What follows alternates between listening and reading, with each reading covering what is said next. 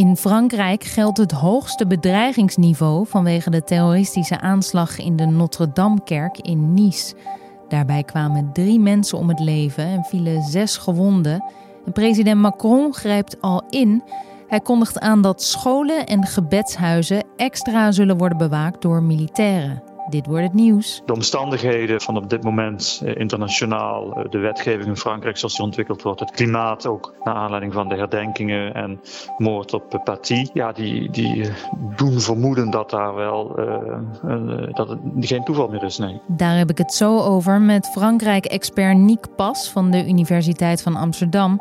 Want deze aanslag volgt kort op de onthoofding van de Franse docent Samuel Paty. En in een week waarin president Emmanuel Macron de kritiek van moslims over de hele wereld over zich heen krijgt. In hoeverre hebben deze aanslagen iets te maken met het beleid dat hij aankondigde? Dat zo. Maar eerst kort het belangrijkste nieuws van nu. Mijn naam is Esme Dirks. Het is vandaag donderdag 29 oktober. En dit is de Dit wordt het nieuws middagpodcast. Eerst maar weer even de coronacijfers. 10.280 positieve tests, meldt het RIVM vandaag. De cijfers bestaan deels uit meldingen van woensdag, want toen was er een storing. Dat kwam volgens de GGD doordat te veel bron- en contactonderzoekers tegelijkertijd gebruik maakten van hetzelfde computerprogramma. Het eh, gemiddelde van beide dagen komt uit op zo'n 9200 positieve tests. En dat zou kunnen betekenen dat de cijfers dalen. De 73-jarige man die zwaar mishandeld werd in het Arnhemse Spijkerkwartier is overleden aan de gevolgen daarvan. Hij werd woensdagavond op straat belaagd door vijf mensen en de politie heeft ze nog niet gevonden. Daarom worden getuigen gevraagd zich te melden. Het 15-jarige meisje uit het Noord-Brabantse dorp Berghem, voor wie een Amber Alert werd verstuurd, is gevonden in een huis in Den Haag. Dat meldt de politie. Zij was in het gezelschap van een 31-jarige man uit die plaats. Het meisje was sinds vrijdag vermist, maar volgens een woordvoerder van de familie is ze nu weer thuis en in goede gezondheid. Hij kan niet zeggen of de verdachte een bekende is van het meisje of de familie. De man zit op dit moment vast en wordt verhoord door de politie. In Mexico zijn de stoffelijke resten gevonden van 59 personen. Ze werden ontdekt in een aantal verborgen graven in de deelstaat Guanajuato. Minstens tien van de lichamen zijn van vrouwen en de meeste resten zijn naar alle waarschijnlijkheid van tieners. De ontdekking volgde op een noodkreet van familieleden van vermisten. Het aantal moorden daar is eh, behoorlijk toegenomen door verschillende drugsbendes die strijden om wie de baas is in de regio. En Disneyland Parijs sluit aan het eind van de dag de deuren weer. Dat is vanwege de coronacrisis en de geldende maatregelen. Frankrijk gaat namelijk weer in een gedeeltelijke lockdown. Vanaf morgen gaat de horeca dicht en worden reizen tussen regio's verboden. De scholen blijven ditmaal wel open. De lockdown duurt zeker tot 1 december. Disneyland heeft nog wel hoop dat het park met kerst open kan zijn. En neemt dan ook gewoon reserveringen aan voor die periode. En dan blijven we in Frankrijk voor ons gesprek van deze dag. Want in het hele land luiden de kerkklokken vandaag vanwege weer een vreselijke terroristische aanslag in Nice. Rond de 9 uur vanmorgen kwam een vrouw gewond uit de Notre-Dame-kerk gerend en waarschuwde dat iemand mensen aan het neersteken was. Even later bezweek ze aan haar verwondingen en binnen bleek een nog onbekende dader de 45-jarige koster van de kerk te hebben doodgestoken en ook de keel van een vrouw te hebben doorgesneden. Volgens de Franse krant Le Monde had hij haar geprobeerd te onthoofden en zes anderen raakten gewond. De politie heeft de dader neergeschoten in zijn benen naar het ziekenhuis gebracht. En ook in Lyon is een man met een mes aangehouden. En in Avignon is een man doodgeschoten. Of dat iets met deze aanslag in Nice te maken heeft, is nog niet zeker. En uh, ja, dit allemaal terwijl het land nog aan het bijkomen is van de schok na de moord op docent Samuel Paty. Over deze zoveelste terroristische daad praat ik met Frankrijk-kenner Nick Pas. Nou, de eerste wat bij me opkomt is, uh, daar gaan we weer. Uh, weer een aanslag in, in Frankrijk. en ook nog ja, vlak volgend op de vorige de moord op Samuel Paty, de leraar. Ja, ja eerder spraken we jou uh, naar aanleiding van uh, die onthoofding van uh, Samuel Paty. En toen zei je dat dat hoogstwaarschijnlijk berustte op toeval. Denk je dat nog steeds? Dat bedoelde ik toen mee dat, dat het natuurlijk een hele bijzondere omstandigheid was waarin die, die moord tot stand was gekomen. Um, inmiddels weten we er natuurlijk ook wel wat meer van. Dus dat dat iemand was, die moordenaar, die toch wel een tijdje op zoek was naar een slachtoffer. En die heel snel geradicaliseerd was, maar die verder niet in, in beeld was bij de Franse veiligheidsdiensten. Um, en nou, voor wat we nu weten van, van de aanslag vanochtend in Nice, is dat het nou, dus ook een geradicaliseerde ehm, uh, islamiet die uh, in ieder geval dus deze vreselijke daad heeft gepleegd. Um, maar wat hier verder de achtergrond van is, weten we niet. Um, maar ja, je, je, het is speculatief, maar nou ja, de, de, de omstandigheden van, uh, van, uh, ja, van op dit moment uh, internationaal, de wetgeving in Frankrijk zoals die ontwikkeld wordt, het klimaat ook naar aanleiding van de herdenkingen en moord op Paty ja, die, die doen vermoeden dat daar wel uh, dat het geen toeval meer is. Nee. Nee, want um, ja, Macron die heeft natuurlijk uh, veel gezegd over, over, over de aanslag op Paty en, en over radicaal islamisme in zijn land. Um, ja. Bestaat de kans dat juist hij dat moslim-extremisme in de hand werkt met zijn harde taal, maar ook zijn aangekondigde aanpak van uh, geradicaliseerde moslims? Nou, dat, dat ik een conclusie die misschien heel ver gaat. Um, omdat Frankrijk natuurlijk al jaren met uh, dit uh, probleem kampt. in 2012 waren er al aanslagen in, in Toulouse en Montauban destijds, waarbij Franse en Joodse schoolkinderen zijn vermoord door geradicaliseerde moslim. Um, en ook toen was de toon heel ferm en, en hard. Hè. Dat was destijds onder president Sarkozy, een rechtse president. Mm -hmm. uh, in de afgelopen jaren hebben we veel, uh, veel meer aanslagen gezien in Frankrijk. Uh, ook door, natuurlijk door de actualiteit in Syrië. Um, en um, ook daarbij was de toon en de houding van de Franse overheid ferm, vastberaden, heel duidelijk. Um, en dat is in, dit geval niet anders. Um, ja, en misschien dat hier een, samenloop van omstandigheden is die, uh, die maakt dat nu deze uh, aanslagen uh, zien, de manier waarop er gereageerd wordt.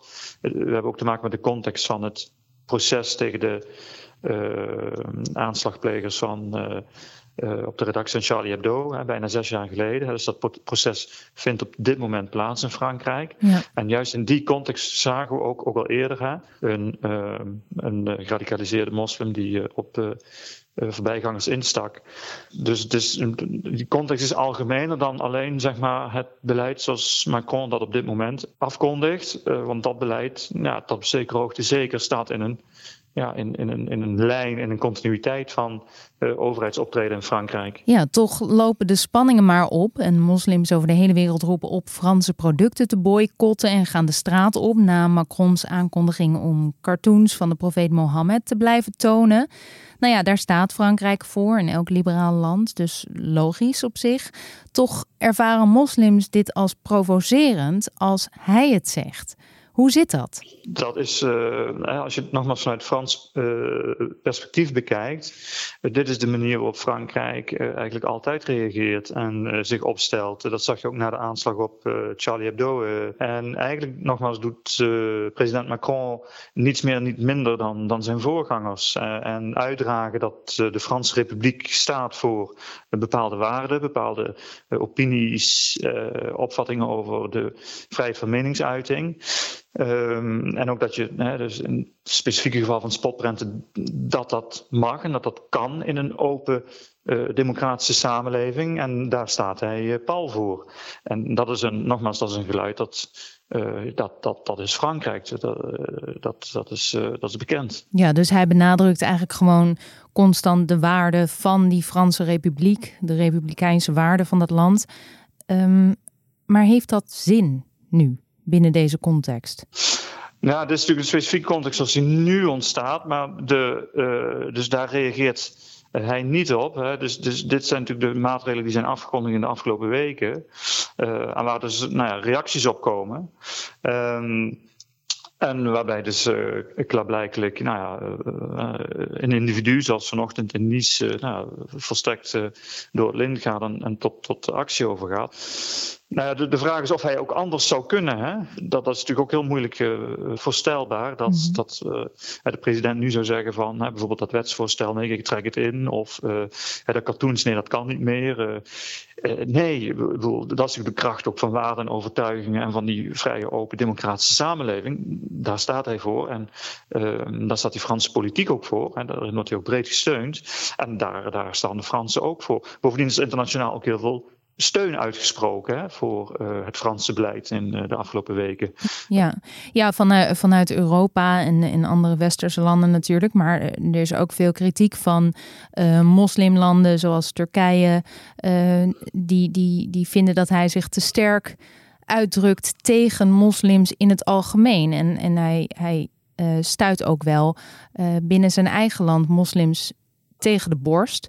Dus het lijkt daarmee wel alsof de uitwerking van zijn beleid op dit moment uh, polariserend werkt. Mm. Ja, um, uh, ja, het verlengde hiervan is het natuurlijk ook zo dat, dat elementen van het beleid, dat het beleid wordt aangegrepen natuurlijk om uh, dit punt te maken. Hè. De, de, wetgeving is gericht tegen islamisme, hè, dus tegen de, een ideologie. Uh, en Macron heeft ook heel duidelijk uh, gemaakt, ook in zijn toespraken de afgelopen weken, dat die wetgeving niet is gericht tegen moslims. Dus de, uh, dus de, de, de, woorden en de, de betekenis worden ook heel duidelijk gewoon uh, geframed en gebruikt en verdraaid. Uh, onder het mom van ja, uh, islamofobie. Uh, is Frankrijk keert zich af van de islam. Enfin, dus er worden grote ronkende woorden gebruikt om dat punt te maken. Maar dat gaat natuurlijk voorbij aan wat Macron en de Franse politiek eigenlijk, eigenlijk beoogt. Ja, maar in principe denk jij wel dat hij een president is voor alle Fransen? Ja, maar dat heeft hij ook, dat staat buiten kijf. Dat heeft hij ook voortdurend uitgedragen. Ja, nee, zeker. Ehm, Heeft geen probleem met de islam, dat, maar dat heeft hij ook heel duidelijk uh, gezegd. Um, en kijk, en, en nou, met name ook de uitspraken van bijvoorbeeld Erdogan en de boycotts in het Midden-Oosten, uh, die hebben ook alles te maken met, uh, met geopolitiek. Hè? Dus er zitten nog een, een aantal dossiers achter die op deze manier zeg maar, naar voren komen. Erdogan is heel erg bezig met de positie van Turkije in, voor Azië en het Midden-Oosten.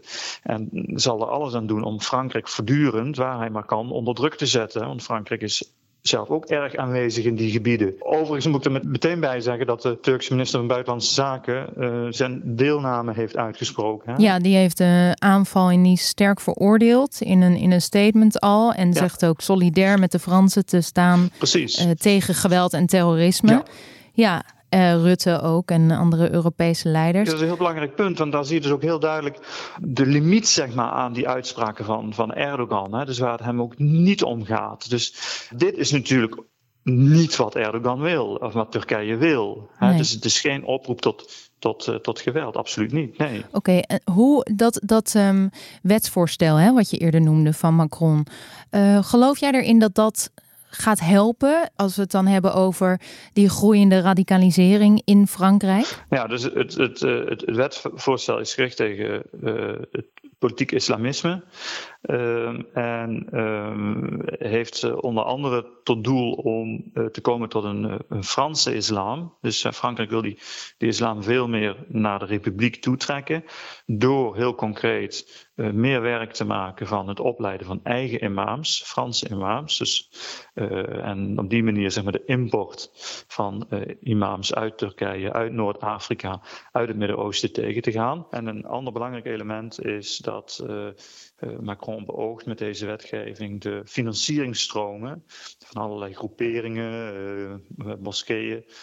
Uh, vanuit uh, Noord-Afrika en het Midden-Oosten uh, onder controle te brengen. Meer onder controle te brengen dan op dit moment mogelijk is. En een, een, ander element is om toch ja, via programma's, sociale programma's proberen in, in, in, in wijken via onderwijs ja, op positieve manier aandacht te vragen voor hetgeen waar, waar Frankrijk voor staat. Dus dat nog een keer te benadrukken. Ja, dus dat is juist om meer verbinding te creëren binnen het land. En Denk jij dat dat een positief verschil gaat uitmaken in de toekomst?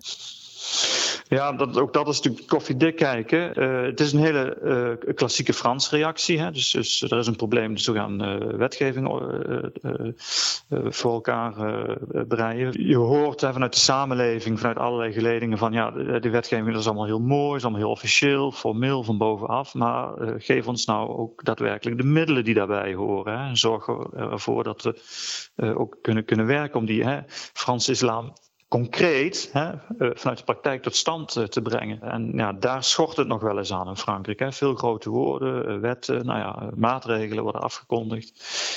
maar dan de invulling, hè, pragmatisme, daar weer ook om de hoek om kijken. Ja, dat is natuurlijk een, een andere zaak. Dus dat is een kwestie van, van ook van lange adem. Morgen houdt een aantal Europese ministers van Justitie spoedoverleg over de terreuraanslag in Nice. En namens Nederland schuift dan minister Grapperhaus aan.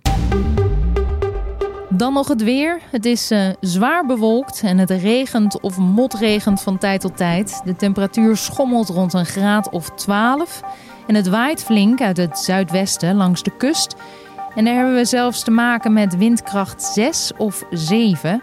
Pas laat in de avond klaart het op via het noordoosten van het land. En vrijdag is het dan weer overwegend bewolkt. En kan het ook weer gaan regenen. De zon laat zich uh, dan helemaal niet zien. Toch is het met maximaal 15 of 16 graden vrij zacht weer.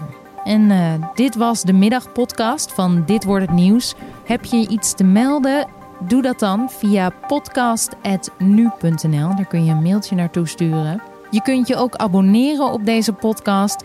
Dat doe je dan in jouw favoriete podcast-app of op Spotify of iTunes, waar jij maar gebruik van maakt. En dan vind je onze afleveringen heel makkelijk twee keer per dag in jouw app. Ik wens je nog een fijne avond en heel graag tot morgen.